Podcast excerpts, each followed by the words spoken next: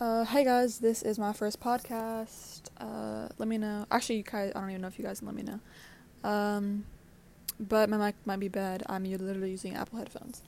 Um, so today I wanted to talk about um, sixth grade, uh, which my obviously was my first year of middle school. Um, so basically, sixth grade was where it all went downhill. So coming from elementary school, which is really all just, you know, roses and like the the problems you think you had were just like, oh, I lost a fourth grade match. Well, going into sixth grade, that kind of all really changed because um, lunch made things really difficult because who you sat with at lunch kind of determined who your friends were, which I think is really dumb because I can have friends outside my lunch table but I can't sit with them because they sit with other people and like I don't know, it's just a whole big thing. I thought that has always been done. That's why I'm kind of excited for high school where you can really sit with whoever you want because the lunch periods are assigned. But so in sixth grade, I had a group, and my group was nice. They're people who I've been friends with since elementary school, and we all sat together. And they would hang out after school. We got some new people from like the other schools because, as you know, middle schools they take all the elementary schools and put it into two middle schools, and then those two middle schools go to the one high school, unless people move, obviously, or go to private schools. But uh, so yeah, our group kind of got some new people in it, and that kind of sparked some problems because, you know, they were closer. The people from the other schools they were closer, and they would hang out, and then some other other people were closer, and like there are these little groups that would just form and then other people would just be left out. So it was me and my friend who didn't really like fit in really. We kind of just were there. And every single time they would hang out, like the whole group, the whole group would hang out. And there was like 10 of us, 11 of us, 12 of us, probably 12. And then it'd just be me and my friend who would be left out.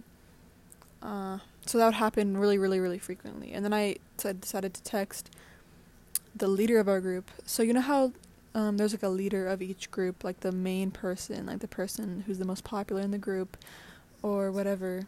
I decided to text her, and she was like, "You know what? If you wanted to be invited to all this stuff, you could have just asked." Which obviously I can't ask to be invited to stuff if I don't really know what's happening.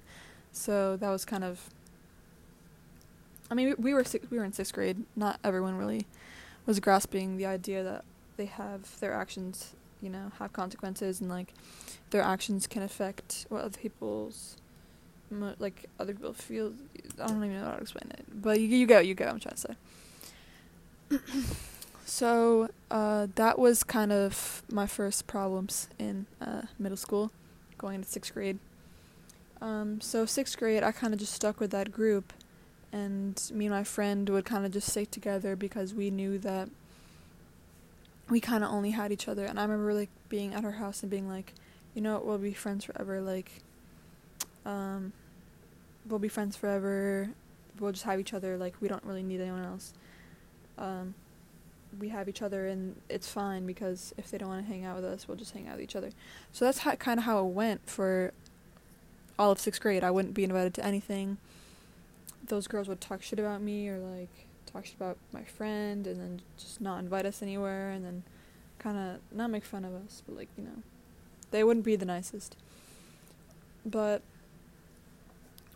so yeah, I mean my friend really just kind of